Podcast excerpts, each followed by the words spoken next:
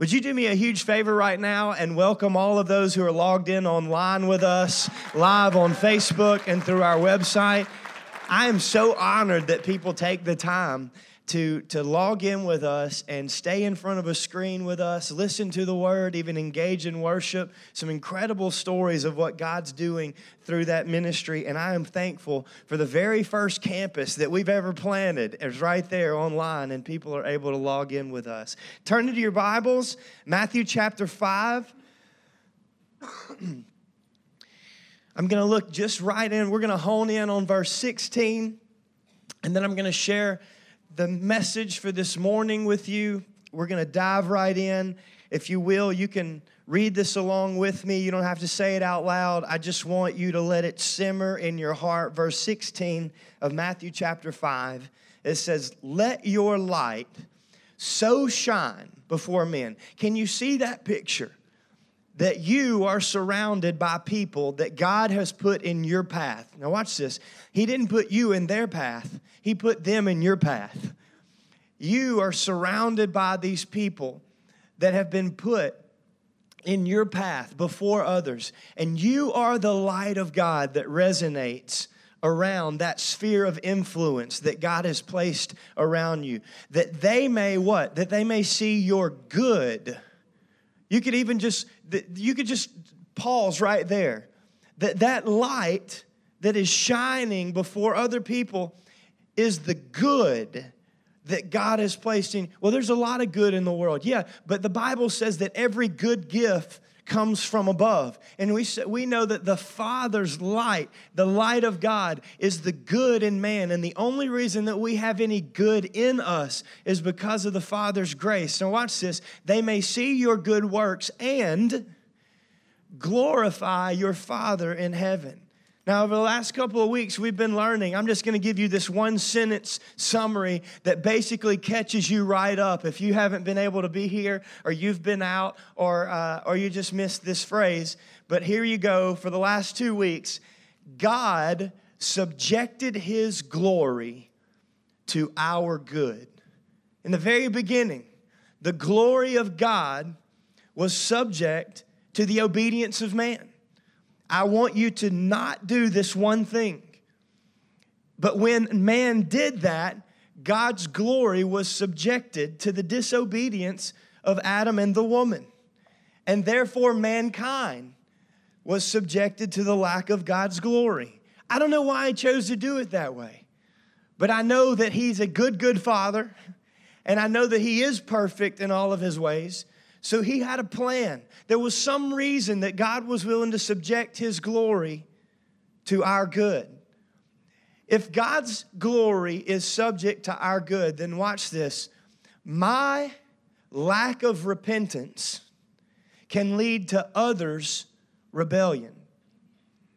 My repentance and the, and the fact that I don't just repent this one time, but I'm, I'm in this lifestyle of repentance where I'm continually letting God prune away what's not supposed to be and, and place what is supposed to be. But my lack of repentance, if I, for whatever reason, decide to stop listening to the voice of God or stop being obe- obedient to the voice of God, who's going to suffer? First and foremost, my bride.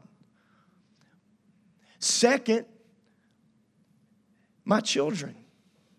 And my lack of repentance in that area will affect my children. It will lead to their ultimate rebellion.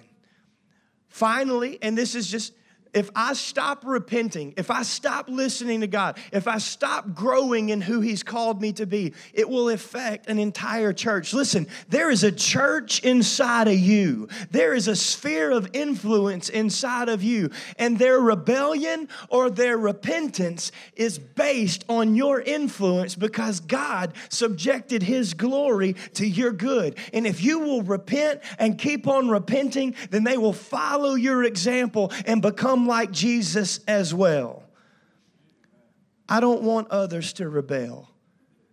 It breaks my heart when I watch what happens in the lives of other people because of their lack of obedience or because of just complete disobedience.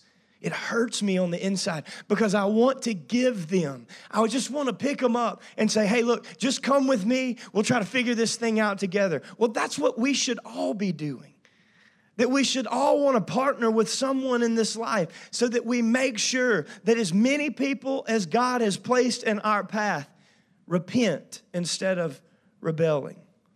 Often, the number one thing that leads to rebellion is a circumstance or a situation not going the way that we expected it to. Today, I want to talk to you about going from being harmed to being used for others' healing. I'm going to set upon this phrase today that what was meant for your harm, God can use to heal. What was meant to hurt you and harm you, God can flip the script on the world and the enemy and use it to bring your healing and the healing of everyone that He has put around you. Quickly, Mark chapter 16, verse 15 through 18. Jesus said to them, the disciples, if you can't flip there fast enough, you can follow on the screen or just write it down. I believe this is where we're going in the next series. I want to let this settle on us, and I want this to be our burden, our heart for this fall. The Bible says, Go into all the world and preach the gospel to every creature.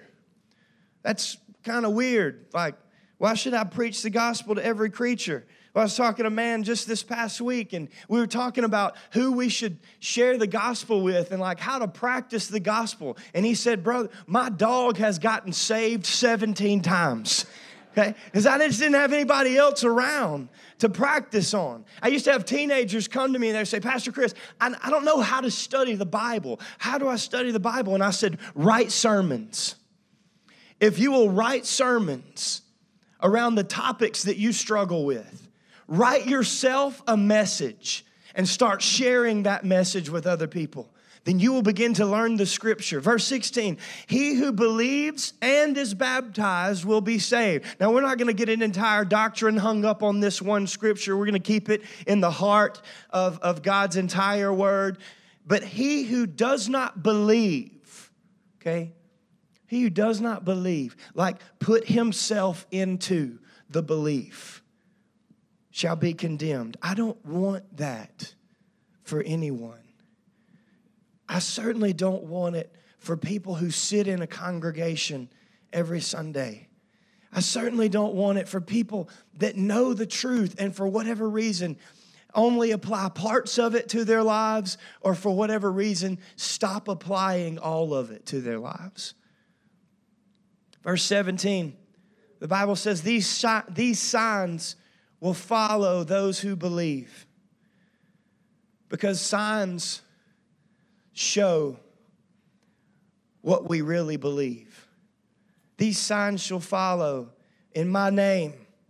They will cast out demons and they will speak with new tongues. Now, listen, I want you to understand that this passage of scripture is just as practical as it is powerful.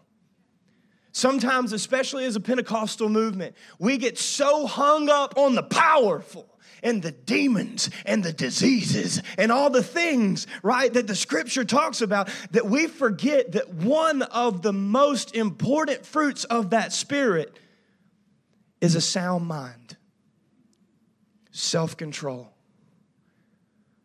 just learning how to be stable and steadfast. Power? Yes, absolutely. Pursue that power.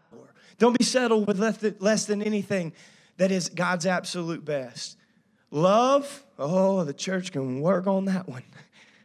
And a sound mind. Why does it always seem that the most spiritual people are the most crazy people? That should not be. The most spiritual people should also be the people with the most sound mind. Why does it seem like the most spiritual people are the most emotional people? You know what I'm talking about. Some of y'all been raised in it long enough. No, the most spiritual people, the one that walk with the Holy Spirit, they should be the people that exhibit the most self control. And then when you get delivered, it's, I, I have seen people be delivered, not like I've seen one or two in my entire life where there was like a literal manifestation of something significantly evil that was revealing itself. And we laid hands on that person and cast that demon out. And it took longer than it should have. It may have been our faith. I'm not sure what was going on. Maybe that person was holding on tighter than they should have. I don't know. I have seen that. But watch this. Even more importantly, I have seen teenagers that were bound by the demon of pornography and fornication delivered and set free. I have seen people's purity restored. I have seen the demon of divorce in a home be reconciled in one session in the name of Jesus Christ. I have seen the demon of alcoholism be broken in an instant. I've seen the demon of addiction. Do you get where I'm going? It's not all about this super spiritual stuff that is powerful and is available. Sometimes it's just about getting that broken heart to say, Jesus, I'm going to give you one chance. I'm going to give you a chance. And then they will speak in new tongues. Now, I, I, believe that that scripture is, is applicable to the Holy Spirit and, and speaking in tongues in the Spirit language. But watch this. What if they just stop talking tomorrow the way that they were talking yesterday? How powerful is that? If, if on, on Saturday they were using their tongue to speak death over their children, but on Monday they used their tongue to speak the life giving breath of Jesus Christ over their bride, over their babies, over their family, over their friends, that is a new tongue that would not have existed if it were not for the power of God that is a sign for the unbeliever. That's the significance of this stuff. These signs shall follow the speaking new tongues. They'll take up serpents. I'm going to get to that because I'm that's not okay anyways and if they drink anything deadly it will by no means hurt them they will lay hands on the sick and they will recover this scripture is just as practical as it is powerful we cannot negate the one for the other we can't be emotional and angry and call it spiritual. We have to be as people that are filled with power, love, and a sound mind, self control. Most of the time I spend in ministry over the last decade or so is, is doing one of two things. It's, I'm either calling those who don't know Jesus to repent and come to know Jesus in like a harsh biblical form. I'm, I'm to use Christianese, which I try to avoid when I'm, I'm talking to people that don't know Jesus the way that I do. But if you heard that one phrase is, is like speaking to them where they are, but now we'll make it churchy to call sinners to repent. I spend a lot of time on that. The other biggest thing that I, that I probably spend more time on is calling the church to rise up and live as the church. Not to just have a really good Sunday morning or really good Wednesday night, not to just say that they believe it, but to show it. And these signs will follow. Watch this. Christians can be confident. What is a, a Christian? A, a Christ follower. Or let's make it personal, right? A follower of Jesus a follower of the one that gave his life for me, a follower of Jesus can be confident even when it costs. If you're taking notes this morning, number one, believers can be boldest in brokenness. I know that's not great grammar. I know. I struggled with it. In my office, I was like, God, that I don't like that. He's like, just write it. I was like, okay because I wanted it to flow and I wanted it to make sense. Believers, what I wanted to write was believers can be even more bold in their brokenness. That's what I wanted to write. But God said, just write, believers can be boldest. The boldest believers, their belief comes alive in their brokenness. They don't start to question it, but it's okay to question it if you have to. But for the believer, the one who stands upon Christ, the solid rock, their boldness comes out in the midst of their brokenness because they understand that the wounds of Jesus are greater than the wounds of life.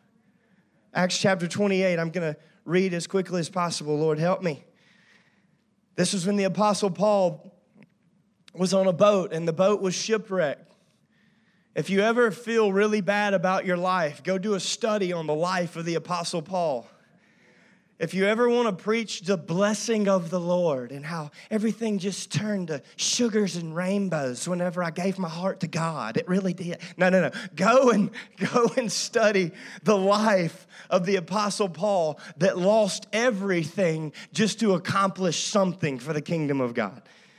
Paul says when we had escaped, when the escape was made from the shipwreck, like we found ourselves on an island called Malta, verse 2 and the natives there showed us unusual kindness. See, just because you don't see God's favor in something doesn't mean that it's not there. Paul could have very easily been bound by the fact that he was just shipwrecked and he was imprisoned for the sake of the gospel, that he had been beaten five times and he was about to give his life and be martyred because of what he believed. But instead of being focused on that, he's like, hey, these guys are being really nice. they gave us unusual kindness. He found the favor even when he didn't feel like he was being favored. For they kindled a fire and, and they made us all welcome because of the rain that was falling and because of the cold. Now, watch this. Verse 3 But when Paul had gathered a bundle of sticks and laid them on the fire, a viper came out because of the heat. Listen to this, listen, listen. Every time that you get on fire for God, every time that you take a log and you begin to light the fire of God inside of you, that heat is going to draw the enemy's attention. And he's going to try to hold on because of the fire. Because he knows that if he can quench your fire, then he can get you back where he had you, where you were just a pile of sticks with no influence. So he latches on in the midst of the fire. Because of the heat, the viper came out and he fastened on his hand. Watch this. So, verse 4 So, when the natives saw the creature hanging from his hand, I look, if the natives are losing it right now if they're watching me, because I am doing some sort of Pentecostal jig they didn't even know existed. I'm flipping and flailing and screaming. I, I may just be on the ground with my tongue hanging out. Uh, I mean, if a viper latches onto me, my evenings, like the power of God is going to need to take its place because in that moment, Chris is going to look like a three year old little girl, okay? So the natives are watching this thing hanging from his hand and they said to one another, This guy's a murderer. He's a bad dude. Why does even the church have the same mentality of the world sometimes? Well, man, if they'd stop living that way, then that stuff would stop happening. You know, it might get worse because the enemy comes at them harder. Sometimes God wants to use our circumstance to change the way that we think, the way that we perceive. They saw, they said, This guy's a murderer. Though he has escaped the sea, justice does not allow him to live. But watch this, verse 5. But he shook off the creature into the. We'll get back to it. And it suffered him no harm. Verse 6 However, they were expecting that he would swell up or suddenly fall down dead, but after they had looked for a long time, they're like watching and anticipation, like a new believer or a person that receives the baptism of the Holy Spirit, or a person that has a, an incredible encounter and recommits or rededicates their life to God, everybody around them is watching the work of the enemy try to bring them back down. Oh, their fire's gonna run out. They're gonna lose that zeal. It'll just be a couple of weeks, maybe a month or two. Oh, I've seen it before. Listen, don't you let the naysayers rob your fire. Don't you let the naysayers rob you of your self control. Don't you let the naysayers or the doubters discourage you back to what God has delivered you from. Do you understand what I'm saying this morning? Let them watch. Let them keep an eye out on you because the fire of God that's burning on the inside is bigger than the fire of the enemy that's trying to burn you on the outside. The Bible says, after they watched and they saw no harm, they changed their minds and said, He's a God. He's a God. So we're either under promoting or over promoting every time. But I don't want you to miss this morning that the viper that came out of the fire was dealt with by being put back in the fire. So when the viper or the enemy and the serpent tries to latch on to you in this life, especially when you're building a fire for God. When you go to give, and you don't see immediately immediate result. When you begin to serve and you don't feel as fulfilled as you thought you were going when you give your life to god and situations get more difficult than better just immediately you stay the course and know that that is the enemy trying to latch itself onto you because the fire of god was beginning to be stoked in your life and the enemy couldn't stay hidden in your closet any longer. He had to come out and reveal and expose himself But when he tries to latch on, what you do is you get you another log, you build a bigger fire, and you put that devil back where he came from and let the fire of God consume him and do it as many times as you have to do it. The fire that the viper came out of was the same fire that God used to deal with the viper. You keep the fire of God stoked in your heart. Don't be distracted. Don't be discouraged. I'm going to read 7, 8, 9, and 10 real quick. In that region, there was an estate of the leading citizen of the island, whose name was Publius. I think that's how you say that. Who received us and entertained us courteously for three days. Watch this. What, what the devil meant to harm, God can use to heal. Watch. Verse 8. And it happened that the father of Publius lay sick of a fever and dysentery. That brother is uncomfortable.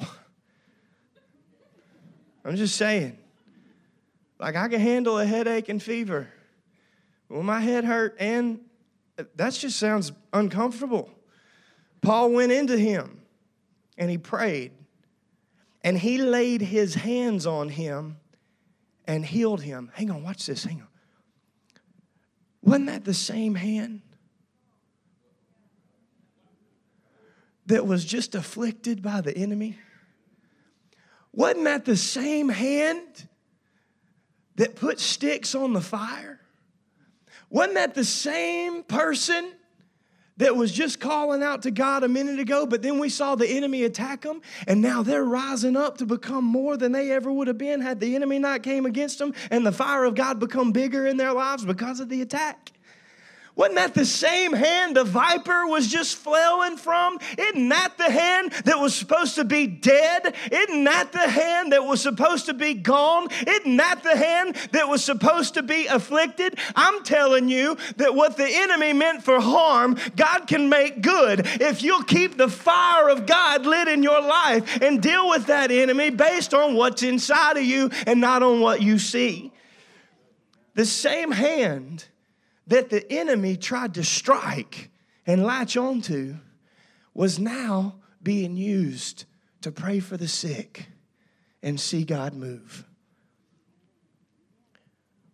What was meant for harm, God can use to heal. Verse 9 So when this was done, the rest of those on the island who had diseases also came and they were healed. Now everybody's coming to church. No, no, no, no.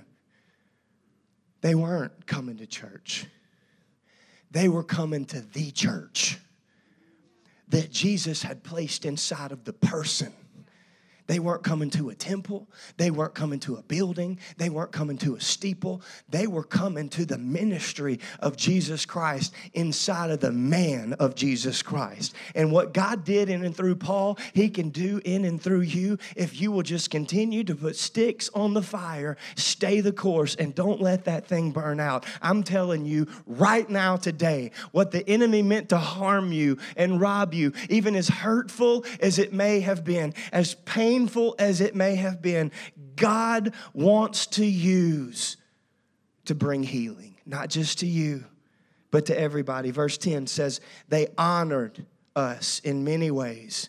And when we departed, they provided, they provided such things as were necessary. The doubters became the providers in the midst of the discouragement because they stayed the course. Well, listen, I, I don't really like to talk about snakes a whole lot. I don't really like to see them unless I'm in my vehicle and they're on the road. and if you pass a snake like we did yesterday, and Eric May goes, Whoa, did you see that cottonmouth going across the road? And I was sitting in the back. I was like, No. Did you hit him? He said, No. I said, Why not? don't drive past a snake and not run it over. And don't stop and get out and look at it. I was on the phone with my brother not too long ago. He's my middle brother, he's my dad's um, uh, second son. And, uh, and I was on the phone with him, and I think we were on speakerphone. I think Pastor Weston, or no, Pastor John was in the in the truck with me, and he's riding down the road. And, and I think, I guess we're kindred spirits when it comes to snake because he's in mid sentence and he goes, Whoa! And I was like, what, dude? He goes, this, this just hit a snake. I just ran over a snake. I'm like, dude, what, what do you mean? Are you on a bicycle? Why are you screaming? like, no, it was huge. Like, okay, don't get out of the car. Keep going. It's not a big deal. Can you finish your sentence? I was really into that story. I, I, just don't like them. Now, I, I grew up frog gigging. I actually just grew up frogging. Okay, we didn't use a gig we used a spotlight in our right hand, which I missed a lot. And that made my stepdad madder than it probably should have.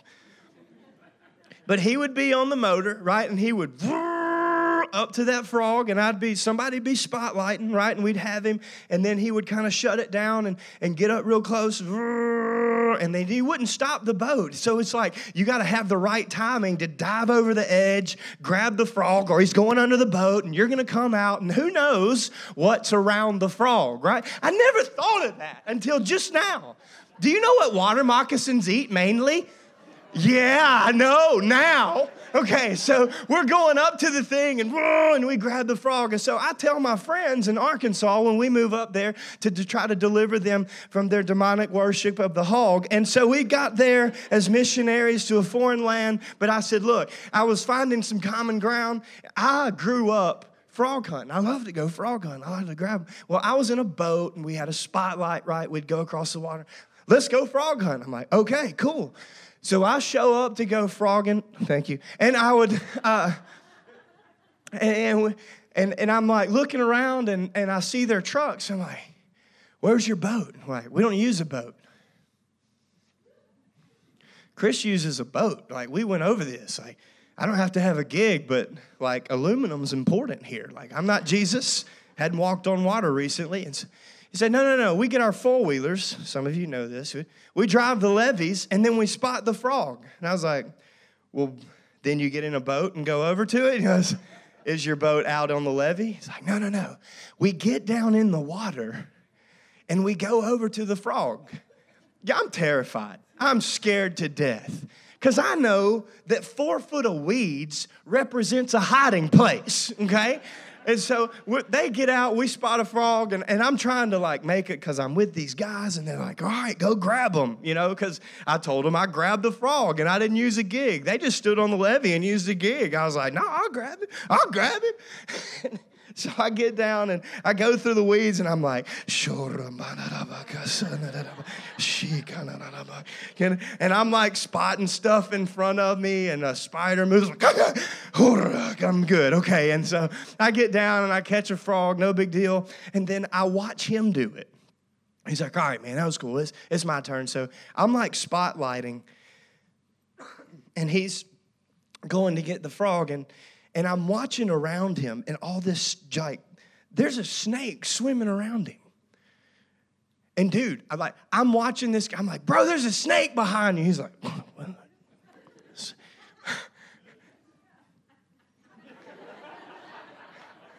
He's like, it's just a snake. It's just a water snake. Well, you can't see it. It's underwater snake, is what it is. You don't know what that is. It's swimming around. You're going to a frog. He's probably trying to get there before you do.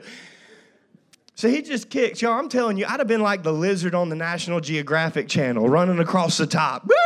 I'd have been gone. So we go, we gig the frogs, we catch the frog, and, and it's the same guy. Not too many months later, we were we were in the middle of turkey season. We, we were going to, to kill the turkey, or we went and walked a whole lot in hopes of hearing one, and that didn't happen either. So I'm walking with this guy, and we're walking, and he stopped me. And we looked down, and there was about a, I don't know, 20 inch uh, copperhead curled up. And so, hey, I got turkey load. This ain't no big deal. Boom! I ended his life, right? That's what you're supposed to do with snakes when you see them. And I thought, I asked that guy, because I didn't know they did this. I said, why, why do, why did that, why was that copperhead curled up and waggling his, wiggling his tail like that? He said, because he's trying to, he's trying to look like a rattlesnake. He's trying to look bigger than he is. The same story, it was this water snake coming by, and I said, Look at that, that's a moccasin, man. He's like, No, no, no, that's just a water snake. He's flattening his head on the ground because he's trying to look bigger than he is. In Genesis chapter 3, we see the serpent come and we see him deceive man and woman. And we see the fall of man. But watch this right there in the very beginning. Even though the serpent was posing to be something that he wasn't, just like the viper came out of the fire to try to accomplish something that he can't, in the beginning, Man falls, but God had a plan. Listen to me, listen, listen, listen. Every time that you struggle with something, God has a plan. Every time that something hurts you or distracts you or discourages you, God has a plan. Every time that something crushes you so badly on the inside that it begins to express itself in tears. You need to remember that the Bible says that there are things that are sown in the kingdom of God because of the tears of man. I'm telling you that every time that the enemy comes to harm you, God wants to use it to heal, and that which you were going through doesn't have to be what you continue in because God has a plan every time. The serpents are posers and they'll strike at your heel. But you have the authority to blow their stinking head off with turkey load. You know what I'm saying? It's that same illustration. Just because you are somewhere doesn't mean that you have to stay in that place. What was meant for harm, God uses to heal. Pastor John, if you'll come join me. I love the way one of my friends said this at one time. You know, when you, as pastors, we, we listen to a lot, we study a lot, and then we go to these conferences and we hear people say things. And, and then for the first couple of times that we heard them, we say, so and so said at this conference this. And then, like, maybe a couple of months down the road, we say, I heard somebody say such and such at one time. And then finally, we just say, you know, I've always said. That's kind of one of these things that I'll, I'll never forget.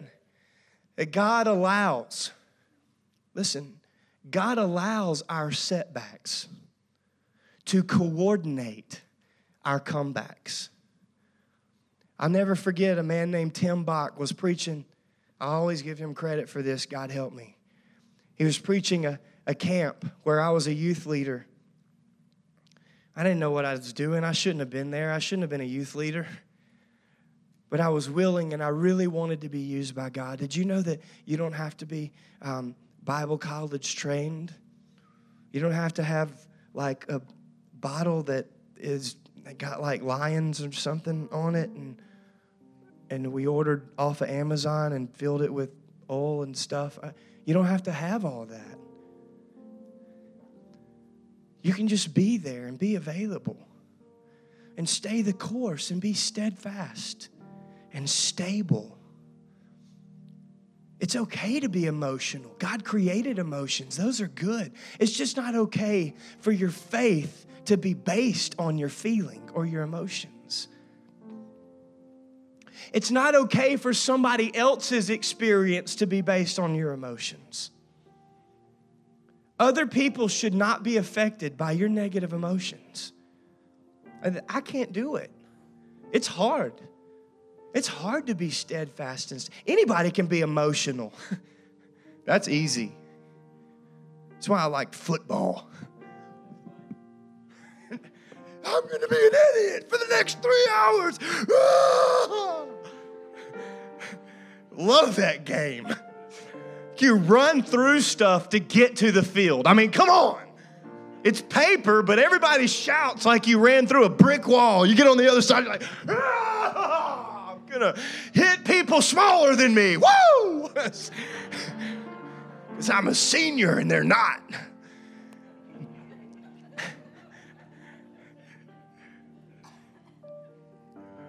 But Tim Bach, back to camp, because I wasn't in a place where I felt like I was bigger than everybody else.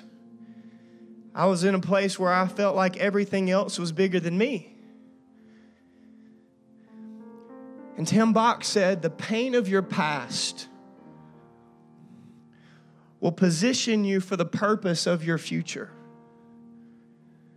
Simply put, he just said, Your pain can position you for God's purpose.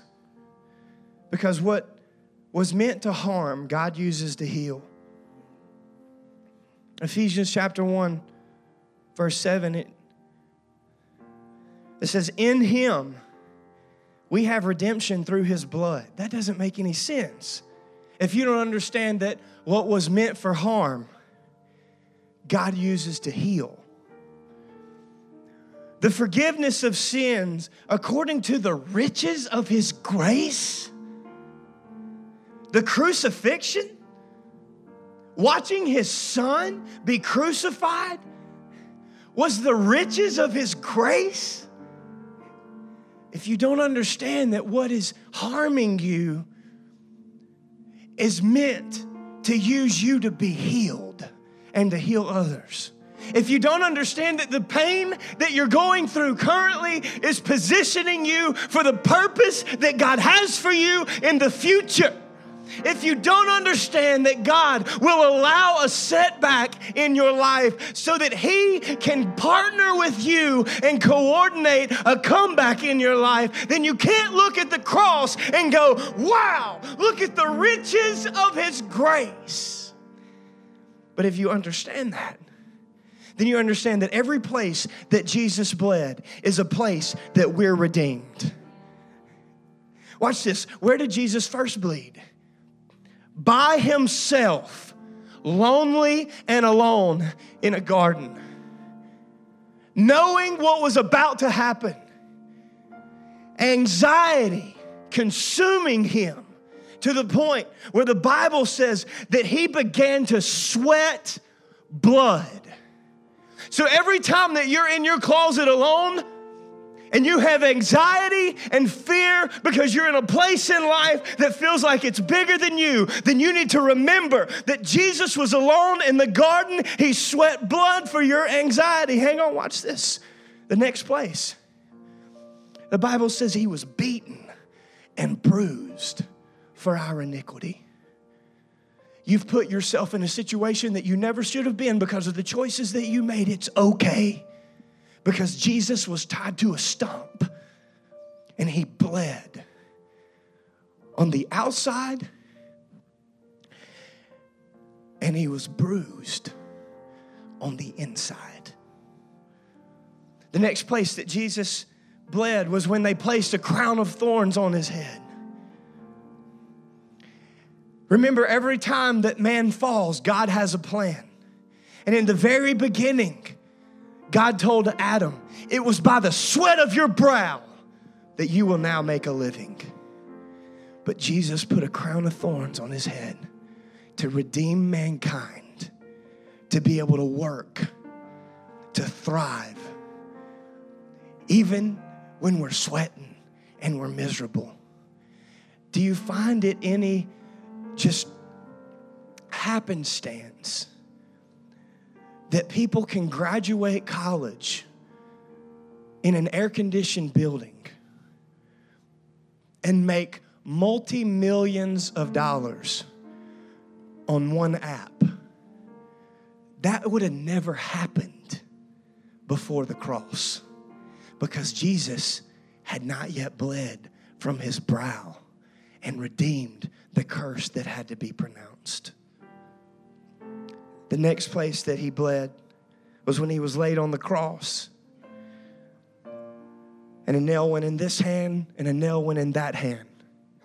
Both fully God and fully man.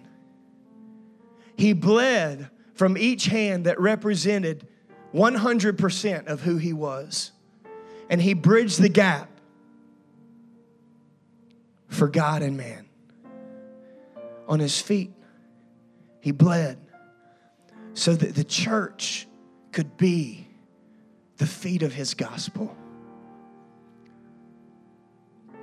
Finally, he was pierced from his side, and blood and water came out because he was dead in sin.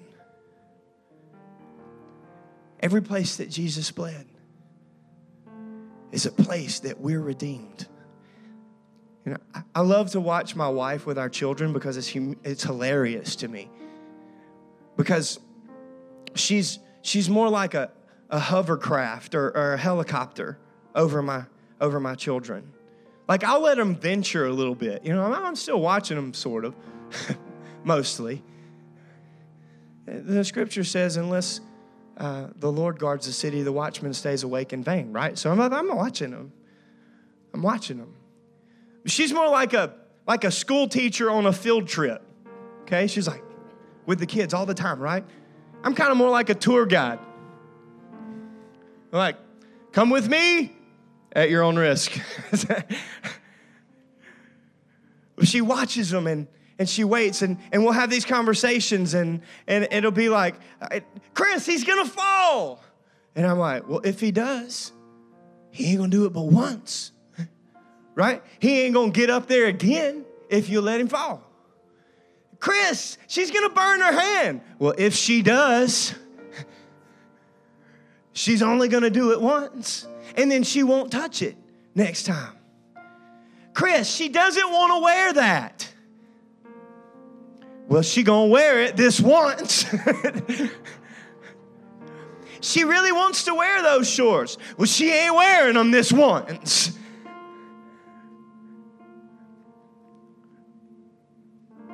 He won't touch it again because he'll only have to do it once.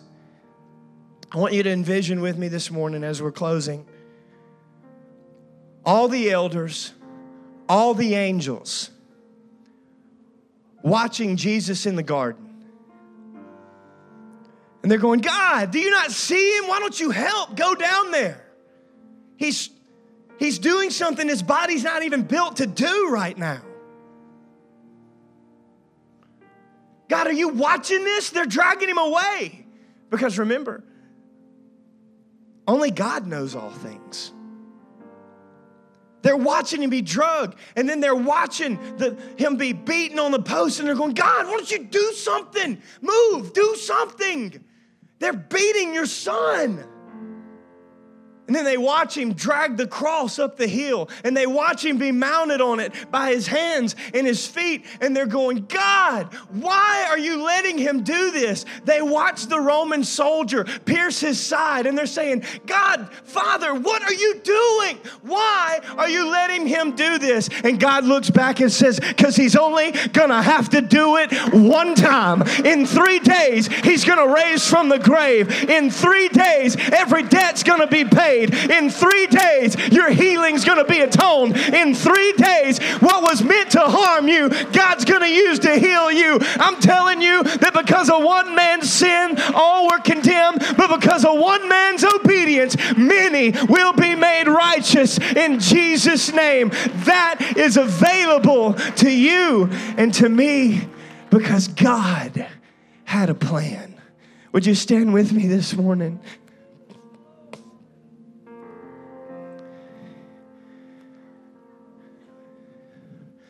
God said, What was meant to hurt and harm my son is going to be used to redeem and heal many sons. Would you just bow your head and close your eyes this morning, right where you are? Are you in the room today and Jesus is calling you? He's stirring in your spirit. Come back to me or come to me. I love you so much. I gave you everything that I had. And all I want in return is you and everything that you have. If I'm talking to you today and you want to be included in this prayer here in just a minute, would you say, Pastor, that's me? I need to dedicate my life completely to Jesus. I have not been following him, and I want to start today. I want to follow him because I understand in a renewed way what he did for me. Would you just lift your hand right where you are? Nobody's looking around. I see you. I see you. Thank you. I see you. Anybody else? That's me.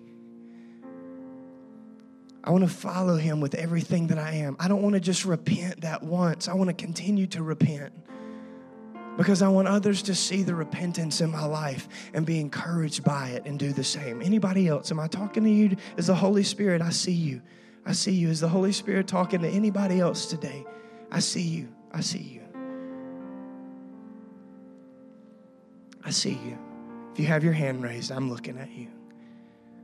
Let me ask a second question this morning. Are you in the room today and you feel like that there are things in your life that are bigger than you? Maybe they're even hurting you. You feel like they're holding you back, they're latched onto your hand, or they're even harming you. But today the Holy Spirit spoke to your heart and reminded you that was meant what was meant to harm you God is going to take that circumstance and you want us to believe and agree together today with you that He is going to use that to not only heal you, but everybody under your influence. If I'm talking to you, I want you to throw your hand in the air and say, That's me, that's me, that's me. I see you, I see you. Anybody else? Come on, we're going to all pray together. I see you. I want you to look this way.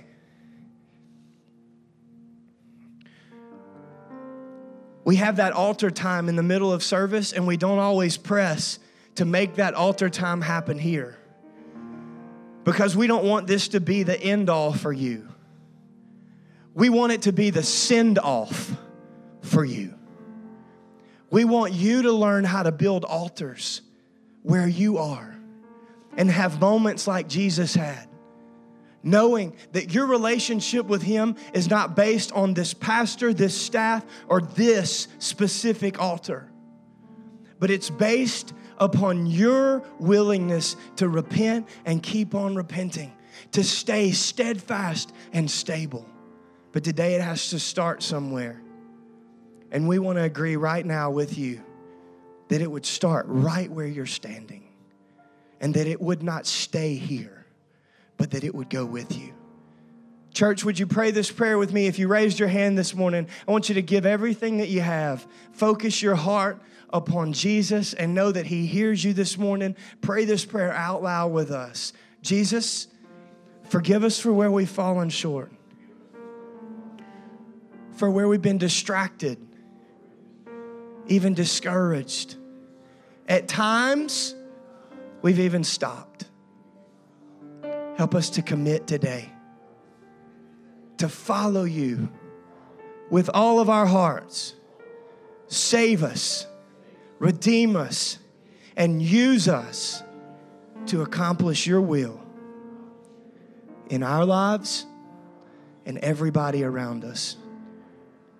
We believe together that what was meant to harm you can use to heal. In Jesus' name. Come on, would you stand right where you are and just hold your hands out like I'm presenting you a present? Father, I thank you for these people. Lord, I thank you for their families and their friends. I pray that you would bless them, that your face would shine upon them, and that you would be gracious to them. Lord, lift up your countenance upon them and let them start something that doesn't stop at the end of this prayer, but that it launches them into a lifestyle of liberty that other people are drawn to because of the light that you have inside of them, especially when things are difficult. God, I pray this morning that we would be bold, powerful, loving, and self controlled people. God, above all, help us to be obedient to your will and to walk in your ways. In Jesus' name I pray. Amen. Amen. God bless you. Thank you for being here today. Meet someone that you don't know before you leave here today. Introduce yourself. Church, do a great job making everybody feel welcome in Jesus' name. God bless you.